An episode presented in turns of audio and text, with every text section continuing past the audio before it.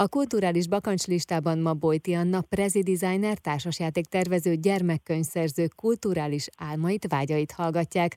Mi szerepel Anna a te képzeletbeli bakancslistádon?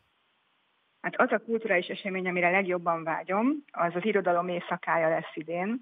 Egyszer voltam ezen az eseményen 2019-ben, és azóta is nagyon jó visszaemlékezni. Ennek az a lényege, hogy a világirodalom és a város találkozik.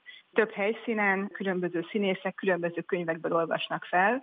2019-ben ez Budapesten volt, a hatodik kerületben, ami pont a szakerület, ahol én lakom, és azért is külön jó volt, mert az egyik kedvenc színészem is felolvasott, Rába Roland, és olyan épületekbe jutottam be a felolvasásokra, amiről nem is tudtam, hogy itt van a kerületben például a Bolgár Országos Önkormányzat, Argentin Nagykövetség, Török Kulturális Intézet padlására feljutottam. Szóval minden szempontból egy nagyon izgalmas és szuper esemény, nagyon jó és izgalmas szövegekkel. Kívánom, hogy akkor idén is hasonló élményekben legyen részed az irodalom éjszakáján. Köszönöm szépen! Én is köszönöm.